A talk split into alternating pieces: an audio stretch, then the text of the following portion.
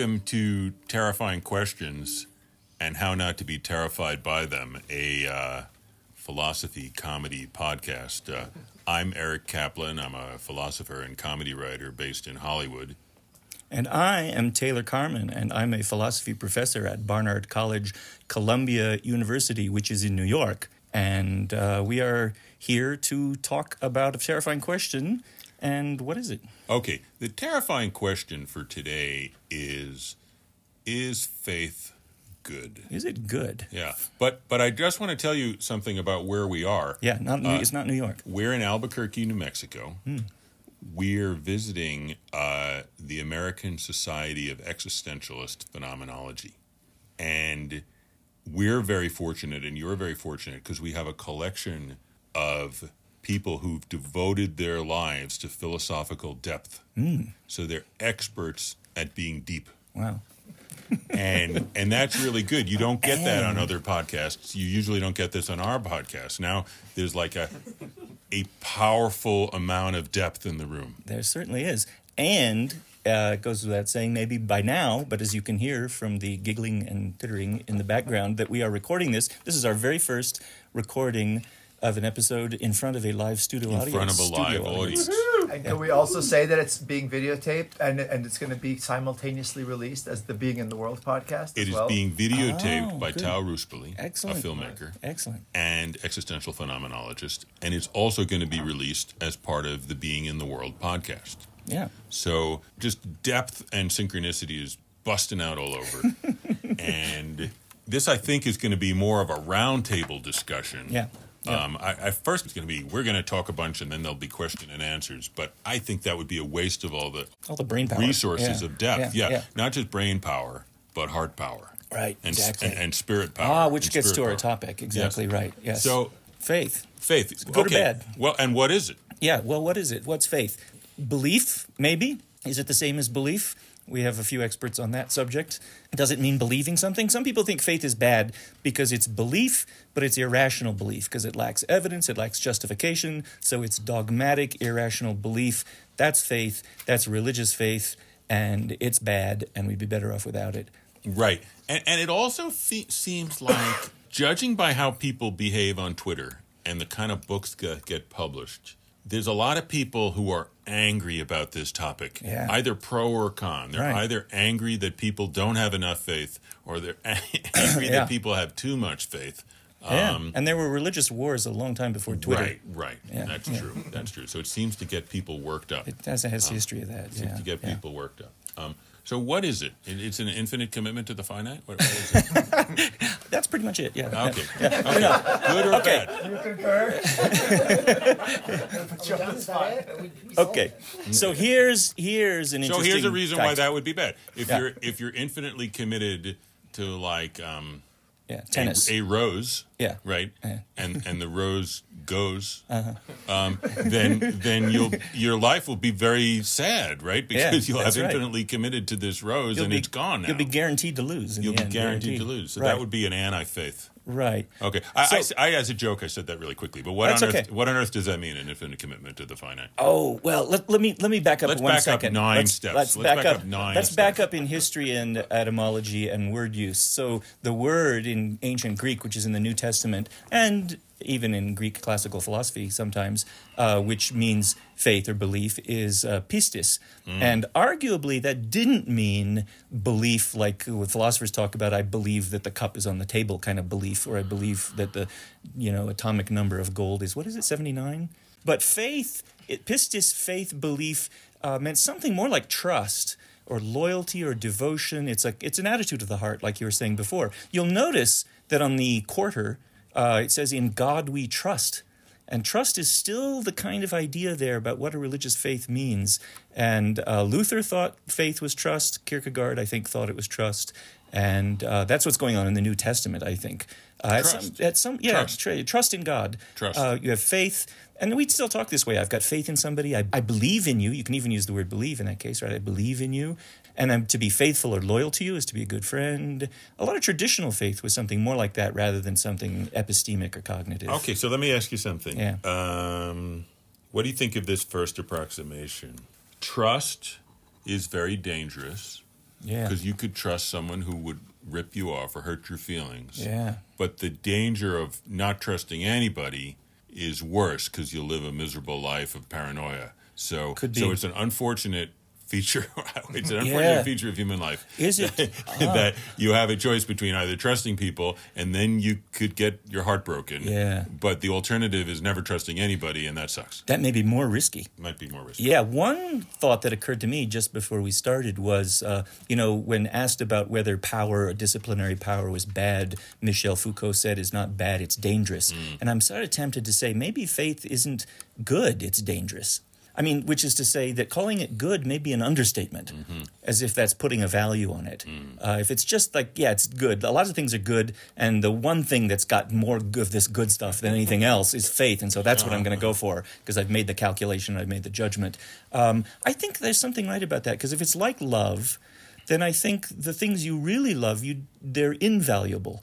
You don't put any value on them, not just 100% or sort of, you know, it's not just pegging the meter. It's that to put a value on the thing you really love is already, it's not to do justice to your love for it. So it surpasses value. It's beautiful. And I uh, like that. Thank you. I like that. Yeah. That's okay. good. All right. Thanks, Eric. Okay. Well, I was pretty short. I love don't you, know. man. I love you too. Okay. That, that was a short, a short one. Well, I didn't mean to sort of get us. I didn't mean to get us right to the finish line. So, uh, so um, yeah. I mean, well, so let's let's then try and get to like what is this thing that maybe Right. is Yeah. Whenever it gets too emotionally good. vulnerable, whenever it gets Yeah. too emotionally vulnerable, philosophers make a distinction. Exactly. Let So me make a retreat into my shell. distinction. Make a yes. distinction. Um, well, here's a worry about uh, what we're even talking about. Like, what kinds of things you went to go back to your Rose case? Like, Hmm. could I have this infinite commitment that surpasseth the good? It to tennis. uh, uh, hang, hang on a second. Hang on. what? What? I, I said it, but I kind of said it quickly Yeah. because I wanted to be funny. I wanted Yeah. to get a laugh. I confess. What is an infinite commitment? What does that mean? How can a finite being Yeah. make an infinite commitment? I mean, I can make a commitment for what I think my lifespan will be, but can I make an infinite commitment? well, really? right. Infinite may also be an understatement because you might Un- think. infinite is an understatement. yeah, right. Because okay, if it's okay, I want to hear about this. because if it's a quantity, it's merely quantitative, right? Mm. So you might say what when Kierkegaard talks this way, for example, that maybe what he meant was unconditional. Like this is an unconditional commitment, and there's lots of commitments that can be unconditional, or we can undertake Ah. them that way. Well, I do think love relationships are in their best, at their best, have this unconditional quality. I think it maybe Like if you were Hitler's to see- mommy, Yeah, if you were Hitler's mommy, Yeah. would you withdraw your love for him because of the Holocaust? um, when after the Holocaust, presumably, or in Yeah. anticipation of it, or in the middle yeah, of the in the middle of it. Yeah, well, I don't know. Robert Frost said that when asked about his love of his country, said, uh, "I think every child, no matter what, deserves to have at least one person in the world who loves him or her, no matter what." Okay. and I like that idea. Okay. So as I wouldn't want to be Hitler's mom. No, nor would I. uh, yeah, but I, I like for the so many reasons. but I like the kind of I also non-rational. wouldn't want to be Hitler's dog. Who ended up getting shot. But anyway, yeah. Uh, so um, I like the kind of maybe unjustifiable idea that everybody deserves to have at least one person who loves them no matter what. So there are these, I think, very poignant cases of mothers of serial killers, Yeah. murderers, Yeah. where I really think it's not a bad thing that at least one person is on that person's side no matter what. I, th- I think What, that's if, fine. what about this argument that if they had said, "Look, Ted, if you if you do this serial killing, I'm not going to love you anymore," then maybe he wouldn't. Maybe have. maybe it would be the right thing to say. but not to though, feel. Okay, though in okay. your heart, maybe you wouldn't Okay, ever we sort just of have to hope that follow the, through that on the that serial threat. killers don't listen to the podcast. Yeah, I mean, parents threaten all kinds of things. That's Their mothers are bluffing. Right? That's right. yeah, it's complicated. So I like that yeah. unconditional love commitment. I So it's think that's a good model. unconditional. Well, it, that may be what infinite means when somebody like Kierkegaard says it. I, infinite or eternal. Yeah. Tell the audience who Kierkegaard was. Oh, Kierkegaard, Søren Kierkegaard uh, was a Danish philosopher of the early to middle 19th century who was maybe the father of existentialism, Yeah. so called. If Pascal was the great great grandfather of existentialism, but Kierkegaard, even though the word didn't exist until the 20th century, and he's famous for talking about the leap of faith.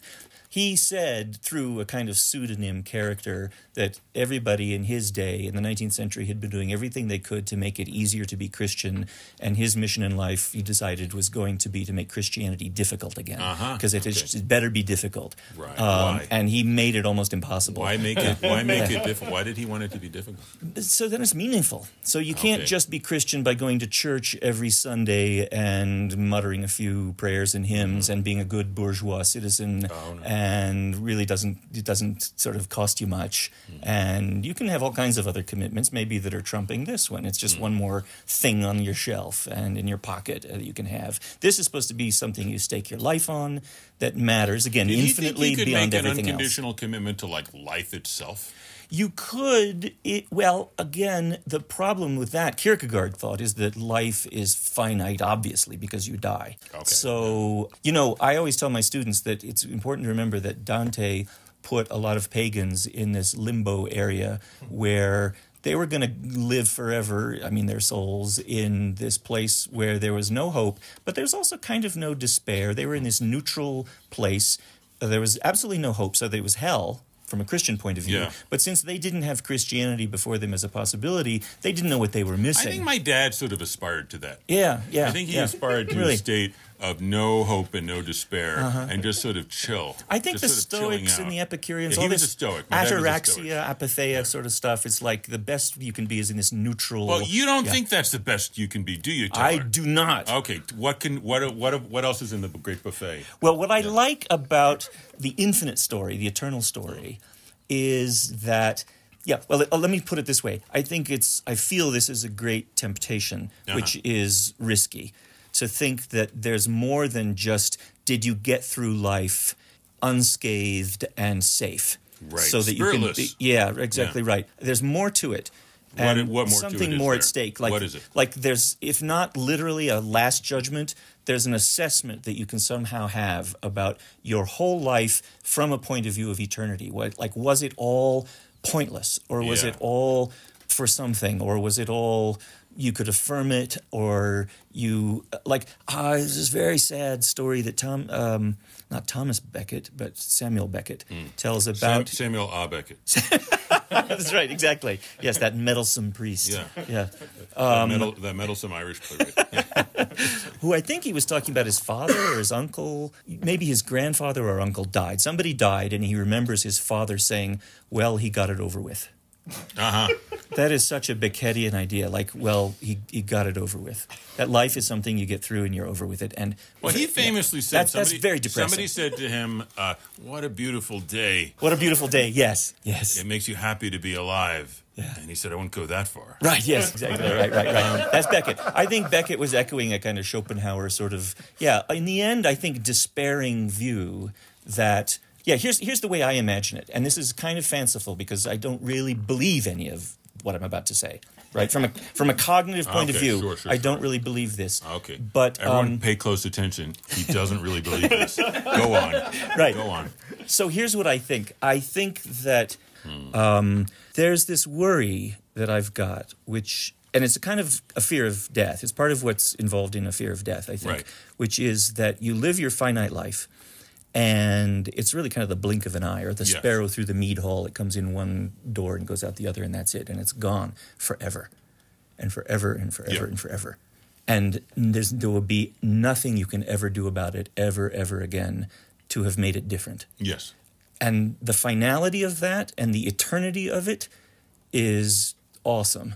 Uh, in this, not in the contemporary skateboard sense, Yeah, but yeah, in yeah. the uh, chilling sense, Mm-hmm. that everything is at stake about how you live your life because the stakes are eternal somehow. Hang on, I and- missed. I missed that. Yeah, I missed yeah. that. It sounded to me like that meant nothing is at stake. No, everything is big. Well, the stakes are infinite because how you lived your life and how it all went will now be like in amber forever. Ah, okay, right. settled. There's no going back on it. There's no revising it. There's another kind of view you might have within your life, which is that anything I do, I can undo it. There'll always be a little time to take things back. Any Okay. commitment I make, I can take it back, and I can keep sort of adjusting to make my life the best life right up until the end. Right. But at some point, it's going to be all over, let me ask you all gone. So- you will lose everything. Is this is this? Are you alluding to sort of the idea that, um, like, if we heard that, um, you know, all the nuclear powers on Earth had gotten kind of grumpy, and this was our last day on Earth, Uh-huh.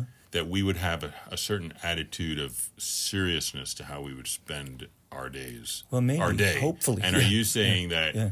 that is how we should approach our life anyway? Because the difference between one day and I don't know eighteen thousand days isn't that significant. Like, Yeah, like right, you have a right. finite amount of time, Yeah. so make it count. I mean, maybe. I don't think we would should aspire to live in a state of terror and fear. Oh, no, no, Right, no, right. I- I but I see what you mean. Yeah, yeah. aspire to that. Um, here's, but this reminds me of why I don't ever uh, really understand what people are talking about when they talk about literal immortality of the soul or the body or whatever. Because what I think is, what difference could it make? Well, you Uh, know because how the eventually- number three is eternal. Oh yeah. Well, you'd be like that. Mm-hmm. Wait, go on. What do you mean? Thank you, Tao. It's just a joke. It's just a joke. It's just a joke. Anyway, go on. I, he was Yeah. saying he was making a mature point, and I, I made a stupid joke. Anyway, go on. Go on. Okay, so so what I like I say I don't believe what I'm saying because what I really think, you know, cognitively, I'm like an Epicurean. I think I'm going to be gone and that's it, and it won't be any mm-hmm. worse than before I was born. Right. Right. But there's this other part of me which feels the sort of impulse to think, after all, I will be non existent forever and ever and ever and ever, and my life will remain exactly what it was forever and ever and ever, which means how I live it is going to be, it's hard even to put this into words because, like I say, I don't literally believe it. But what I have, I think I have a kind of faith in the idea that it matters infinitely Okay. how I live it. Okay, so No, I'm not saying I live so up to that faith I in, my, in how I behave, but So uh, here's, I guess, the issue. question. I- I want to, I want to open it up because, like, Good. as I mentioned earlier, we have like a murderer's row Yes, of existential phenomenologies do. here. right before us, right like before a, us. like a kind of seven samurai, although I think there may be about 15 people in the room. Like a 15 samurai, yeah. with swords sharpened to, the That's true. to the level of being able to cut an eyelash. That's true. Here with How us. about if we take a little break Let's do it. and we'll be right back. we'll open up the we'll, We'll open, up, the discussion, discussion. and I think the faith good? discussion will be is looking at your life as if it matters so much good because maybe that's, That's what right. faith is. Maybe it just produces some kind of neurotic maybe misery. faith is the belief that your life. That's right. Okay, we'll be right back. Okay.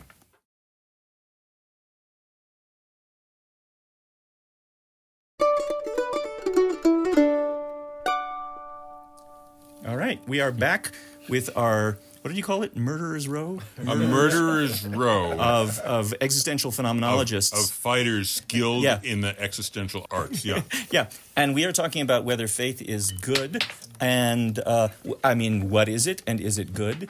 Is it, as I was tentatively suggesting, beyond the good, which I'm not even sure I know what that means.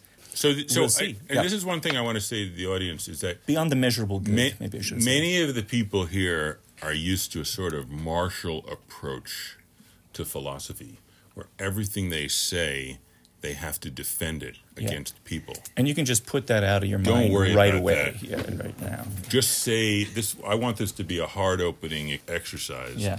and just say it. We're all friends here. We all love each other. Is- just say it. Is heart opening incompatible with mind sharpening? No. Good. Next question. Okay. Thanks, man. Anybody want to speak up? anybody want to speak up on this subject? Anyone want to weigh in How on about- faith? Is it good? What is it? Can I say something? Absolutely. So Yeah. it seems like the idea of a something that matters more than you can put in terms of values, like an unquantifiable quality. That's Mm-hmm. for me one of the crucial things. Who are you, first of all? Iain Thomson, I know who you are, but who you are. professor here at the University of New Mexico in Okay. Albuquerque. Like that, there's something that you would not ever sell, right? There's Mm. something that there's you can't translate into any other language. It's not that you'd bet Mm-hmm. any anything else on it because it's sort of the foundation of what matters in your life. So this idea of like these qualities that can't be quantified, Right. There may be more than one, right? But these are sort of like the foundation stones around which you build a life. yeah. And But does there's- yeah. And may, are you suggesting that maybe faith is what we need to stand up to capitalism. Because otherwise, we want to sell everything. How much is it worth? And this is a way to, like, say, this far and no further, Mr. Capitalist. In my, in my view, capitalism is symptomatic of a deeper problem. Okay, what's that problem? Which is that today we tend to understand all reality as nothing but quantifiable forces. And so we can't make sense of the idea of a quality that can't be quantified. Mm-hmm. That just seems like mm-hmm. mystical talk. But you can't monetize it. It's unmonetizable. Mm-hmm. Although smart people s- seem to figure out ways to sell off pieces of it and make a lot Yeah. of money. So what do you, what do you all think about Professor Iain's intervention here? That that uh, what we're really dealing with is the faith is the statement that there's something that can't be bought or sold. Are you down with that? I don't know if I define faith. Oh, you that say way, it- you I say think it your that's way. like what the good beyond good that Taylor was talking about is. The So- good beyond good. I like that. Can we ask Mark because he, Mark Wrathall, one of my best and oldest friends, uh, I've been trying to get him on the podcast for for years, and and the objection was that you wouldn't have had time to prepare. You'd be thinking off the cuff, but since you just gave a talk on this exact topic, you don't have this excuse. Um, like literally half an hour ago. Such a trap. It's- it's really you A put burrow. It's a burrow, not a trap. so, uh, why don't you ask the question? So my question is is Iain's reformulation of is faith good as is there something that goes beyond buying and selling? Is that a good reformulation of the question of what is faith and what good is faith? Uh, I don't know that I jump all the way there quite yet. How far would you jump? But well, let's let's call what Iain's talking about the absolute. Okay. Translated back into Kierkegaard. So um, then maybe you could ask the question: Is a life that you live committed to the idea of an absolute a good?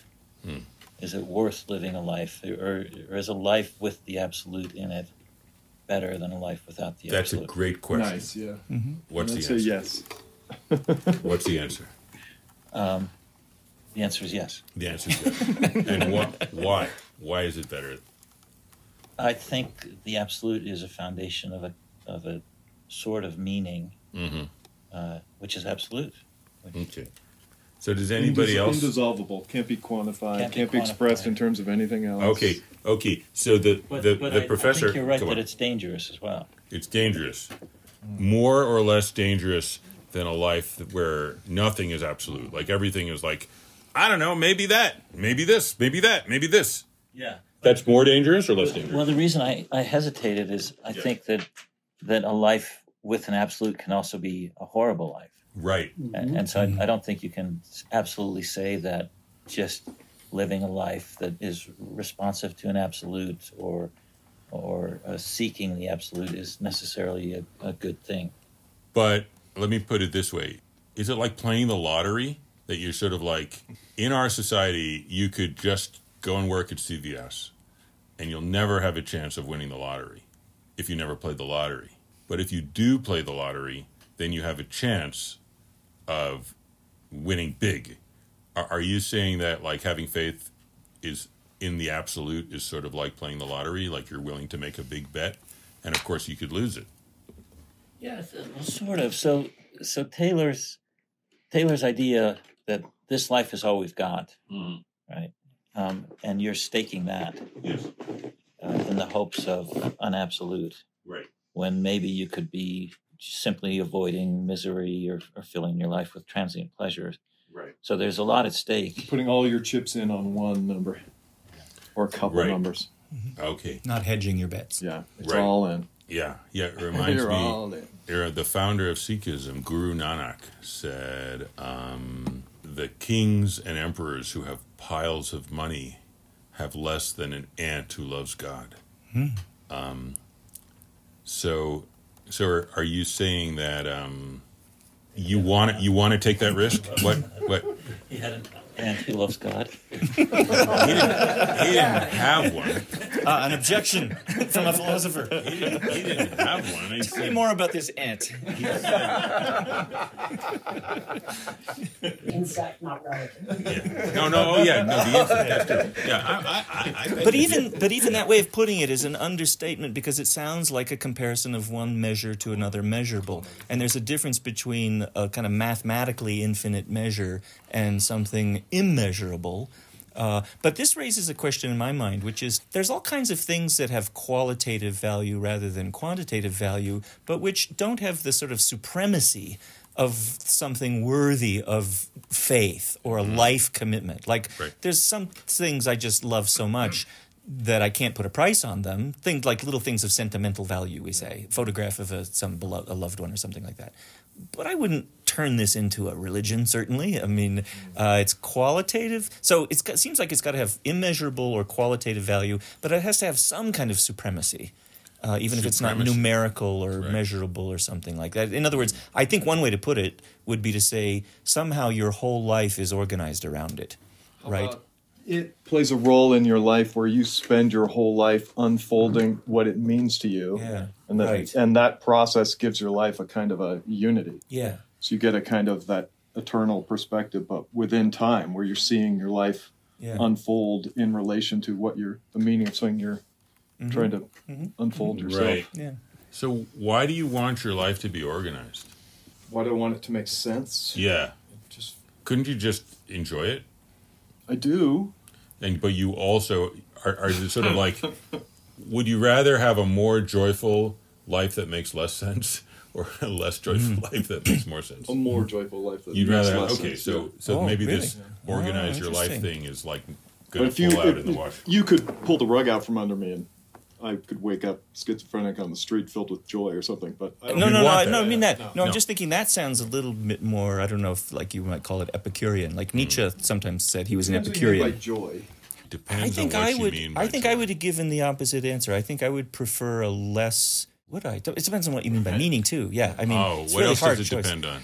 Um, well, what kind of meaning are we talking about? Depends on what you mean Yeah. by joy. It depends on what you mean by meaning. Yeah, yeah. But that's all it depends. What you mean Well- by you? It's actually the, one, the most important Yes. Okay. Here's what That's I, having an identity of, that, of a you that follows that. that I want to. I want to open up. things. like- Somebody, somebody else talk. Yeah, somebody yeah. who hasn't talked. Do we have yet. any faith haters in the room? Talking. it's hard to say that. but Maybe Um, we're yeah. I have a question for Professor Patricia Benner. What do you think? What do I think? Yeah. I think Very specific question. yes. um, well, I, I think it's important to have both meaning and joy, and that the two are very compatible. I think you don't know how to really be in the world if you don't have anything that matters to you, if your life is meaningless. And so I think it's important to have uh, things that you care about deeply and you live up to that care and that you get better at it somehow. You're a professor of nursing and, Right. and the philosophy of nursing. Do you deal with people at the end of their lives? Yes. Often. And often. So, what can you tell us from that? Not the other shore, but sort of like the when the other shore is within sight. What can you? What have you learned that is a good way to approach life, so that when you're at the end of it, it seems like it was all worth something. Well, the amazing thing I've found with people who are dying is that they continue to live until they die. uh huh. and that it isn't this big saga that they i mean they continue to do what they know how to do by being committed i remember um, when a student nurse told me about this man who said ask her if she would wrap seven presents for the people that he loved the most and she felt like she couldn't honestly say that she was altruistic. And so she wrapped these seven presents. She didn't want to brag about generosity or altruism. So I called her into my office and I said, Look, anyone off the street would comply with such a request. It's so meaningful and so deep. Why do you dim- dismiss it? And so we had a, that was the beginning of a really important question because another nurse educator has told we are not altruistic. Mm-hmm. That's a that's a myth. And she found out you know, with continued conversation, she in fact was altruistic, and that was a, a really important discovery. So, do you think that people live their lives in some sense better if they have faith? I think so. How come? because it takes courage um, to uh, be thrown into a future where you know not you don't know what's going to happen. So to have some uh, s- meanings and and and faith and community where you shore one another up, where you have the capacity to be involved in living in ways that your life is meaningful. I think that's the essence of faith. But what do you think about the worry? And and I'll channel it. I, I don't. It's not really my worry all the time. Sometimes it is, which is like you might you might have faith in something something dumb. Oh. Well, see, that's that is that is the risk of being human. You Right. will make mistakes. Yeah, we do. You will do dumb things. Yeah. The only hope you have is to learn from that. Okay. Okay. I was thinking, you know, the, the dilemma you posed, joy versus meaning. I wanted to say something a little bit like what you were saying, which is that you can't really disentangle them. Like what? Because that's why I stopped short giving an answer because I started thinking, well, meaning produces a kind of joy, and joy maybe generates its own kind of meaning. So the reason I would be happy to live a meaningful life is because I think there would be some kind of joy in it, even if there was a lot of unhappiness. You know. Um, Father Zosima in the Brothers Karamazov says something like, um, uh, with age and with time, you know, deep unhappiness can sort of turn into a quiet joy. So Oh, yeah. even kind And of vice versa? Um, I guess it's yeah. Um, in principle, so in other words, I, it kind of is a false dilemma, maybe. At least enough that you don't. You're probably never going to be in a position of having to actually make that either or choice, Right. Um, So- because they're intertwined. So I feel I feel very much like a wandering sheep because I I could have been like I was studying to be a philosopher and I ended up becoming a TV writer. Yeah. So now I feel like this is my chance to yeah. to like get the real answers which which I didn't get. Go for Um, it. So this all sounds great. And I'm wondering why do people have such a hard time? Like if it's like you feel better if you have faith and joy and meaning are inextricably linked. I see. Why not do it? Why why doesn't everybody do it? What, what what's the problem? Yes. Oh, can you identify yourself? Yeah, my name is Kate Kirkpatrick, and I'm a philosopher uh, working in Oxford. And I've been thinking in this conversation about joy, about Simone Weil, um, who says that perfect joy excludes even the very feeling of joy. For in the soul filled by the object, no corner is left for saying I. And this reminded me of something that uh, Iris Murdoch took from Weil, which is the idea that we have this egological orientation to center our worlds around ourselves. And I think that one thing faith can do is reorient us in, in outwards. Um, and so I think I'd like to ask what this joy is and whether in seeking it, we, to contribute to this d- discussion about whether meaning and joy are separable, um, whether that's part of the way we get reorganized in Can the I- life of faith. Well, I- I let me ask a question. What- uh, let me ask a quick question, which is like, so the is is the goal to be something like a wave? Because the wave has no ego. Like, is is Simone Weil saying she'd like to be like one of these aspects of nature that has no ego, like a wave or a or a rainstorm or something? So I think people find her very alienating because on some ways of reading what she's saying, um, you should disappear completely. Like, you should be dead. You should. What she says, you should be decreated. You, so she would ultimately. It's a nice way of putting it. So yeah. she'd ultimately like to be dead. Is that is that what she's pitching here? Well, some some people interpret her as having this kind of uh, Platonic conception of understanding, where the lo- the philosophy is not the love of wisdom; it's the love of death. Cool. So you can read her in this That's kind really of metal. death drive way. Yeah. Okay. but do you read her that I way? don't read her in that death Okay. drive way. Okay. How do you way. read her? She's a she's a, a philosopher who uses contradictions Good. um, uh, because she thinks that life is contradictory. She's right. Yeah. and that um, that we have this yet not. temptation towards life affirmation, but we also have a temptation towards uh, saying no to life. And I'm not sure she always got the balance right uh, in her own life. Uh, but I think that the challenge she poses, which was taken up by Iris Murdoch, is the idea that there's some as- there's some component of decentering, which is central to the life of faith, uh, and involves an, a reorientation to the world in which what we might call the egological concerns are decentered. Well, that might be something like what Dostoevsky says when he had Zosima say quiet joy. You know, I like that expression, quiet joy, because it Why could be kind of like. joy? Well, it's I don't know if there's something wrong with it, but there's this different kind of joy where it's this maybe deep background sense of like everything's okay. And So when I think of like what the consolation of faith might feel like, it's not intentionally directed at an object state of affairs. It's not hope for something or optimism, but it's kind of the sense that everything's okay and everything's gonna be okay. When people say everything's gonna be okay, I think they're offering you a kind of solace or comfort that's faith like.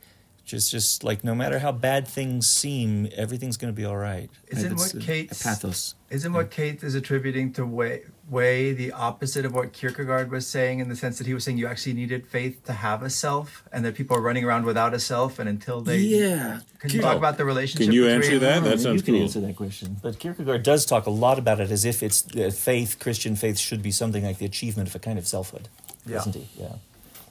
So there. That's so a, what do you say that- about That's a really interesting question. Yeah, yeah. Um, Well, so, Taoist but I, do you think that Kierkegaard's conception of selfhood Mm. means being at the center of your perception of the world? Uh, I don't know.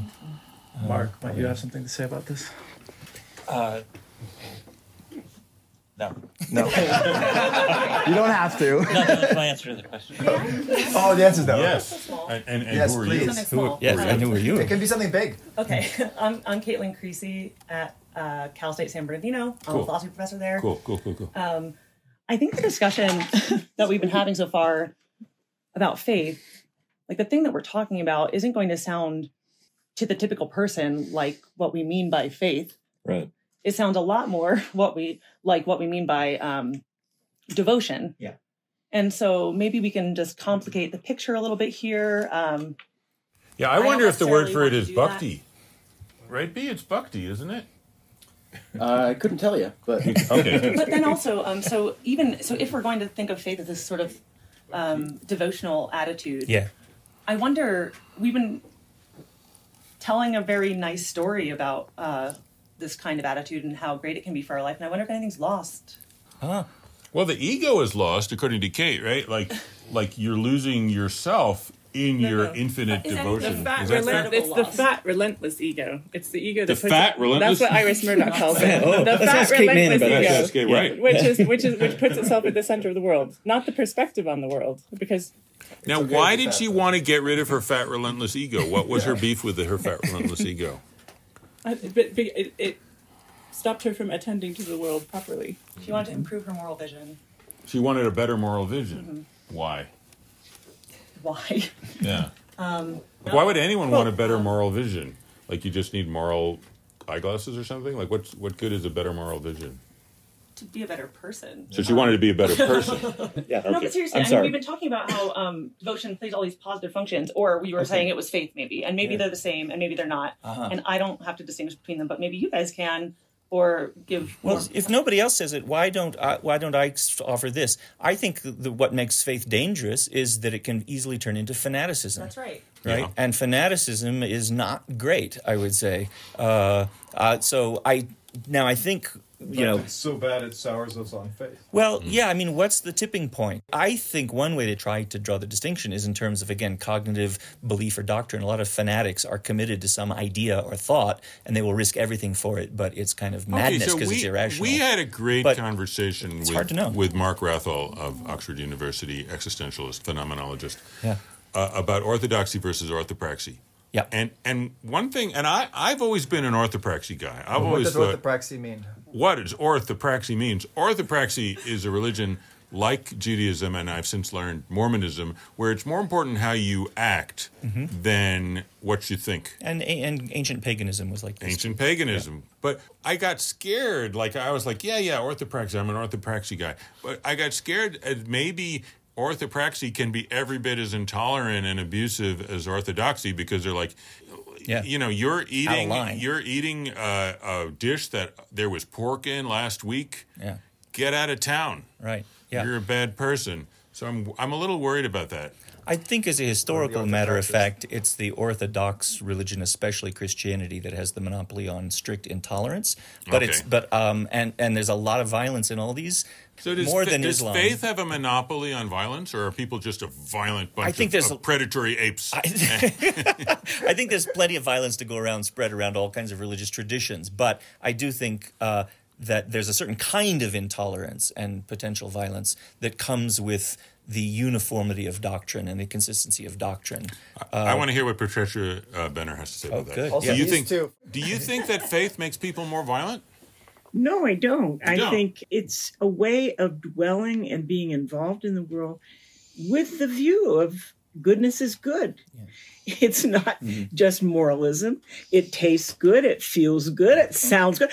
Goodness is good. And it's mm-hmm. a it's a life well lived in this kind of faith. It isn't a, a dictatorship. Mm-hmm. It's someone who has some humility and seeks the good. But have you encountered anyone who needs to be told that goodness is good? Like, who are these people who, who don't know that goodness is good? Oh, I, Don't you have to have faith that goodness is good? Do you? It seems like it's just it's it's it seems like an analytic proposition. Do you need faith that two plus two equals four?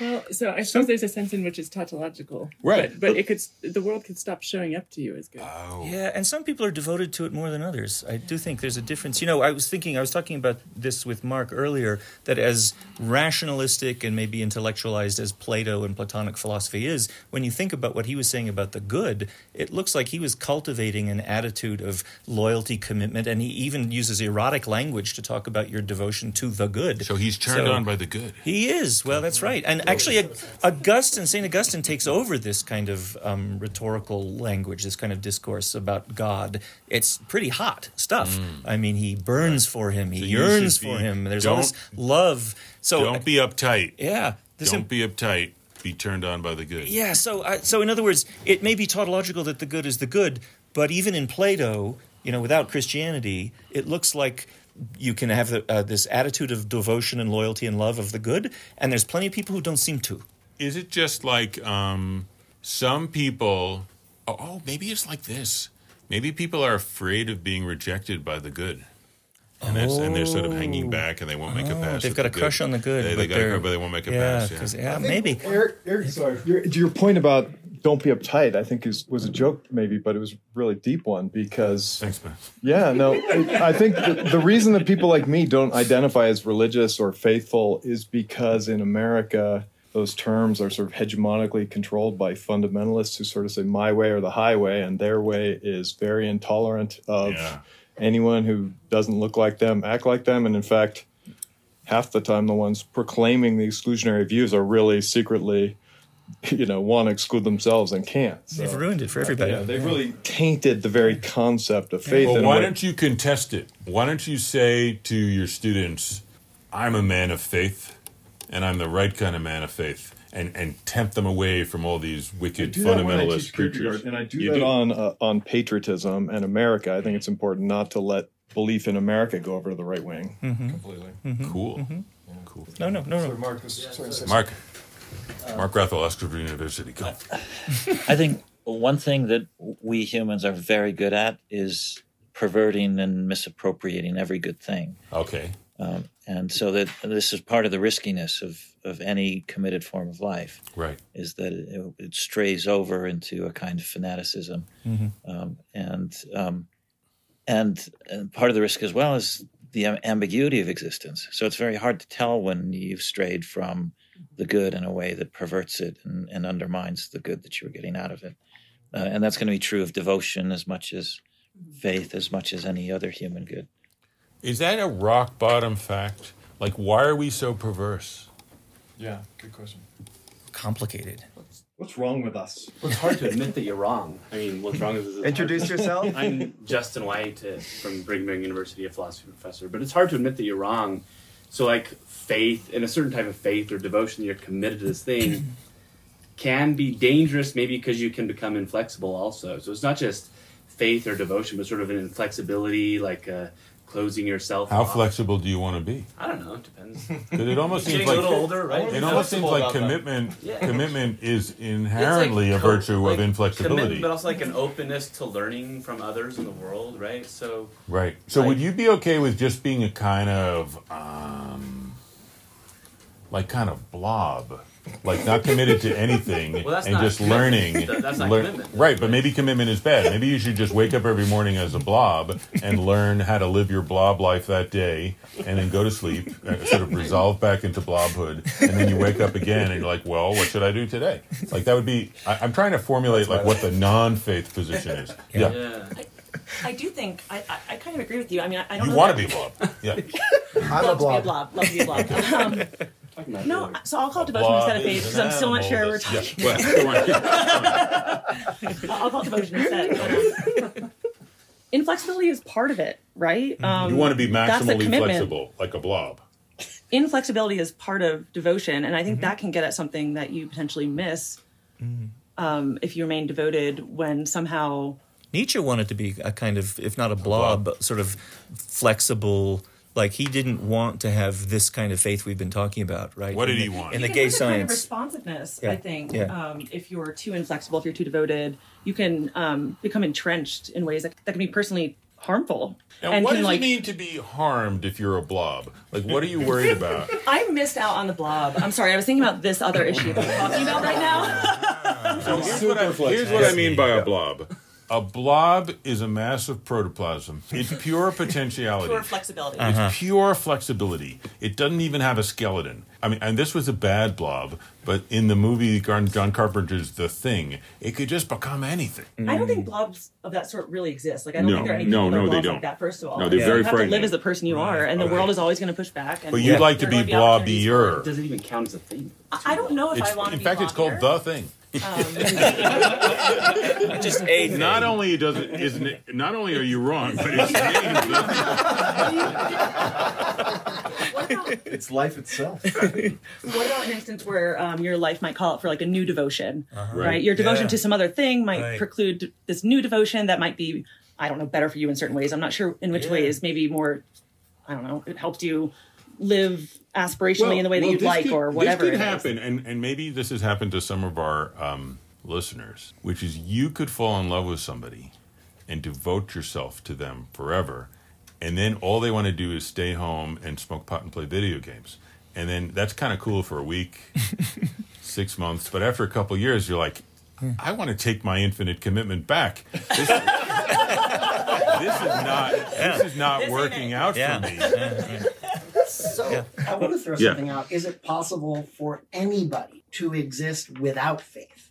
Oh, Because the thing is, what we've all been talking about is faith as a a sort of a, a guiding, ordering function. Mm-hmm. Like that, this is what mm-hmm. this is how you believe the world works. This is how you understand your your place in it, and it can't just be a matter of of strict cognitive beliefs No. because there's too much uncertainty mm-hmm. for any cognitive to belief to, to, to get it all. right.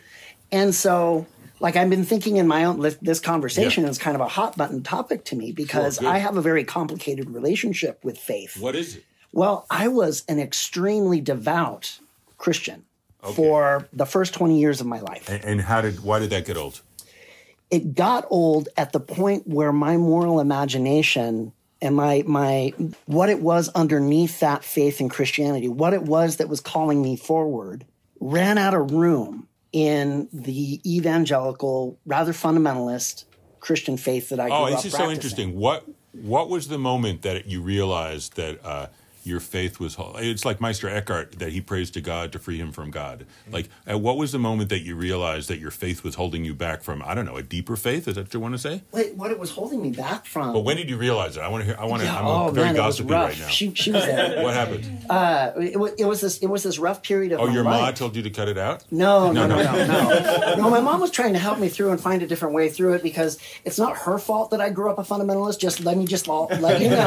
Okay. Okay. Whose fault is it? I, yours, yours, your fault. mine because I made the on. commitment. Yeah. No, but um, I mean, you know, part of it was that I, I participated in this Christian elementary school that was educationally brilliant, Oh, no. but also deeply fundamentalist. Okay. And And who sent you to that? well, my, my, my parents But when did. did you? Re- I want to know how did you realize? How did I really? Yeah. What it was was it, it started in high school with the discomfort. Okay. With the idea that just because the people I love the most, Yes. my friends, right? Because I was a teenager, the most important people in the world are my friends, and and none of them. I, I grew up in Berkeley, so like literally, I was the only Christian I knew, and in high school.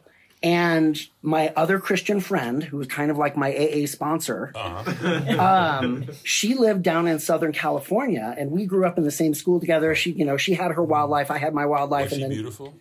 Yeah. yeah no, How'd you- how'd you Yeah, know yes. Keep your, Uh, keep your eyes on the prize. and I've known her since I'd known her since first grade, Okay. and, and a super important friendship. And you know, she went hard into rock and roll lifestyle, and then the way she found her way out of it was through Jesus. Jesus, Yeah, hardcore. sure. And her mom had a similar life story, and and and so there was this anchor for her there. And I was recanting my weekend of nonsense, and she's like, "How can you call yourself a Christian and live the mm-hmm. way that you do?" And the concept of being a Christian was so integral to my sense of self and my sense of how I find the good mm-hmm, mm-hmm. that I was like, "Oh gosh, I got to change everything. I've got to I've got to live to this commitment." Yeah, yeah. And as soon as I started doing that, I started rubbing up against this fact that the people I love the most will never come to, you know, or likely never come Didn't to that pray to conclusion. Jesus to just Oh, take I him did. to his bosom in, in, in heaven? Like, why was that on you?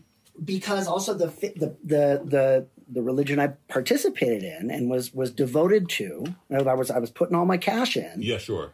um, said that you know you re- it required a statement of faith. It required you had to say Creedal statement. it had a, it you had there was the chick there's the chick books and at the back of the chick book it tells you what to do. The comics that say heavy metal will send you to hell. Like Yeah. the, there's there's instructions. You have to follow those instructions at bare minimum. Right. And then you have to commit to living a lifestyle that is in relationship So to how that did you thing. get out of this? So it started with the breakdown of like I couldn't accept that the people I loved were going to hell because they couldn't say some creed. And then I got into Christian college Yeah.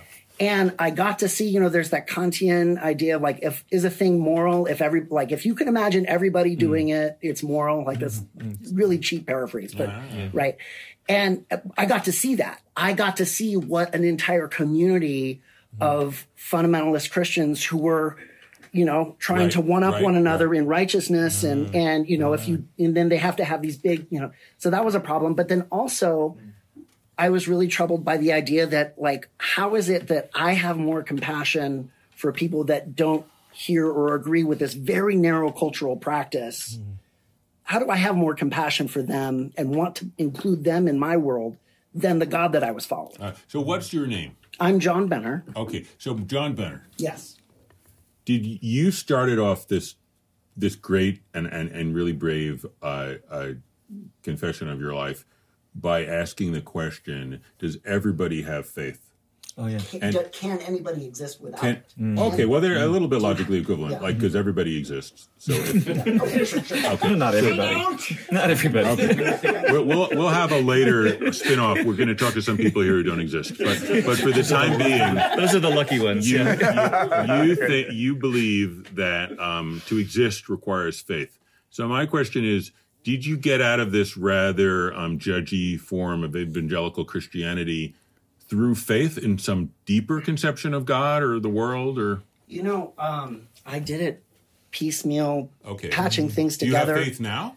I think I do. In what? I actually, I think, you know, I have. This is a tricky one to talk about. For me, the direction out Yeah. um, came through the study, through studies of of Eastern philosophy, and just the humility that is implied within the Tao Te Ching, saying like, "Hey, we don't know, we can't know." Got it. you know and and that that core sense of like okay look there's lots of things i can't know um so what matters what what you know what and it always came back to like my faith became my work with kids. Got it. What do you do with kids? I was a preschool teacher for a lot of years, and um, then I was a center director, and now I'm a children's Aikido instructor. And the other part of it that really, really helped. isn't Jesus very into little kids? Yeah, not like it's not like you make it sound. Suffer the children. You, It wasn't a Catholic Church joke. you went there. I didn't. I didn't go. Suffer, like- suffer the like little you were children. Devoted Come on to, to me. to um, treating people compassionately. Like Yes. that was your.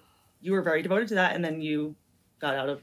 And I mean, that is just if- a read, but I don't know. Right. Well, and, and at first I thought that the way to to to get to that good, I was I was deeply devoted to trying to be good. Okay.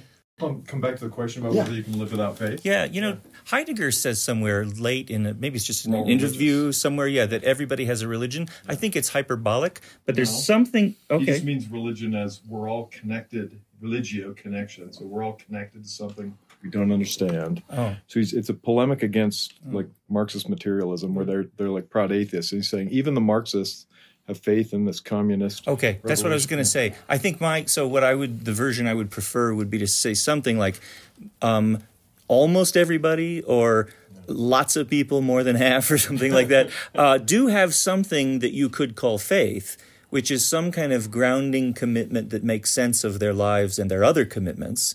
Yeah, even people who profess not to have a faith or religion or anything like that, if you look closely at their lives, there's something kind of central that's making it make sense. That's like you said earlier, talk about organizing. Organizes a bunch of their other commitments. But what about these fat ego people? Because they're what could be organizing their commitments could be well, getting their getting so, theirs. So the other thing I wanted to say about this is that another thing Kierkegaard says about faith is the um, the opposite of faith is despair. And you could say of them, and maybe even whether they know it or not, because going back to the people in Dante's limbo in hell, they don't really know they're in despair, but they're in despair because they're living without hope. And there could be, as So the fat says, ego people are in despair. They just don't know it. well, it, maybe they do and maybe they don't, Huh. right? Misery. But that a life without some kind of organizing commitment of devotion, with maybe, and maybe we want to add something either very high stakes or eternal stakes, is going to be a life of some kind of despair. That's how I. Jeff yeah, yeah. Donald Trump, they're in misery. 'Cause They're in misery. They really They're are. misers. They're like the dragons sitting on the gold, all the Smaug. virgins. They don't use any of it, Yeah. right? So, they but they want it all, and there's no amount of quantity that can uh, that can substitute for quality. So Yeah. this is this is again this is a group of people who've devoted their lives to helping their students live lives of depth and meaning. So Yeah. can you all before we peace out like if our listeners are worried about whether or not they're in despair, how can they figure out if they're in despair? And if they are in despair, what should they do? I can go. Go. Um, Introduce yourself first. course. my name's B. Rousse. I'm a philosopher and a punk rocker based out of Oakland, California. And I'm the director of researcher for a company called Pluralistic Networks. I think that most people are in despair. Okay. And it's not their fault, it's the world that we live in, which doesn't provide, Could they get out of despair if they wanted to? not just because you want to. No. Um, and I remember this teaching um, existentialism with Bert Dreyfus, who was most of our teacher. Yes. He would teach the existentialism in, in literature in a film class and talk all about unconditional commitment.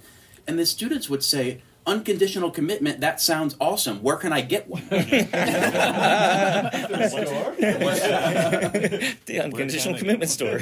uh, you you can get one by receiving one, and that's the that's the thing. You can't buy it. You can't go out and necessarily look for. And we live in a world where ma- finding one um, is really difficult. Okay. Um, well, do you have yeah. any tips? Google Ikigai. Yes, my tip was, Don't um, extremely poor. mhm. and even if you are extremely poor, which I was growing up, my faith has been in punk rock, and my discourse here is that uh, punk rock itself is a kind of way of uh, resisting or living in a midst of a world that refuses meaning. The punk rockers never needed anyone to tell them that this is a world that refuses meaning. No, they didn't. They needed to make a music scene and start a band and have their little place of gathering where you can be with each other and create something together and uh, have a sense of belonging and a sense of transcendence and a sense of redemption of the shittiness of everyday life.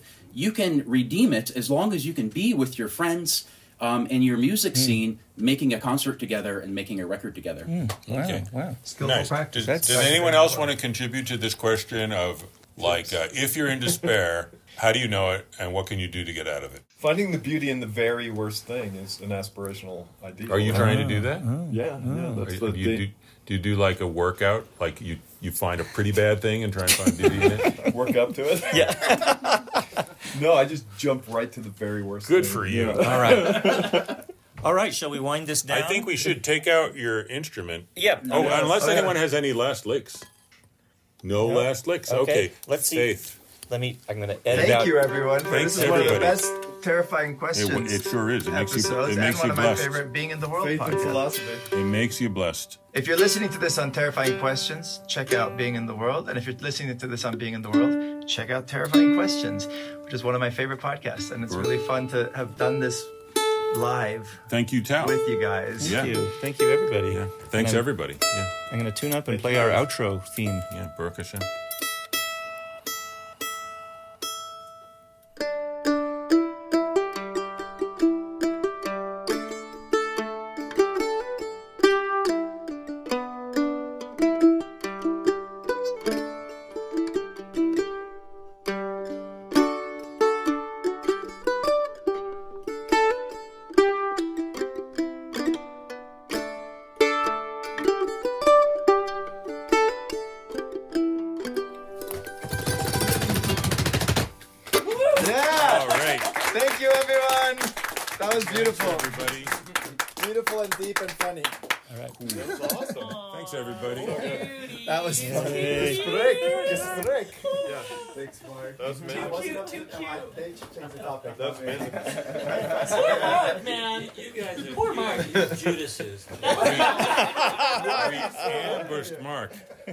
Like the one thing I know I don't want to do today is participate in a podcast. There will be no record. Don't worry about that, Mark. Just sit down. Did he really say that? Not, not, not exactly. Got it. Coerced. Were you coerced? I was trapped. you were you were actually trapped. This podcast is created by Eric Kaplan and Taylor Carman. It's edited by me, Taylor Carman, produced by Amanda Aberhart, and the cover art is the work of Tony Millionaire. You can find us on Instagram, Facebook, and TikTok as Terrifying Questions.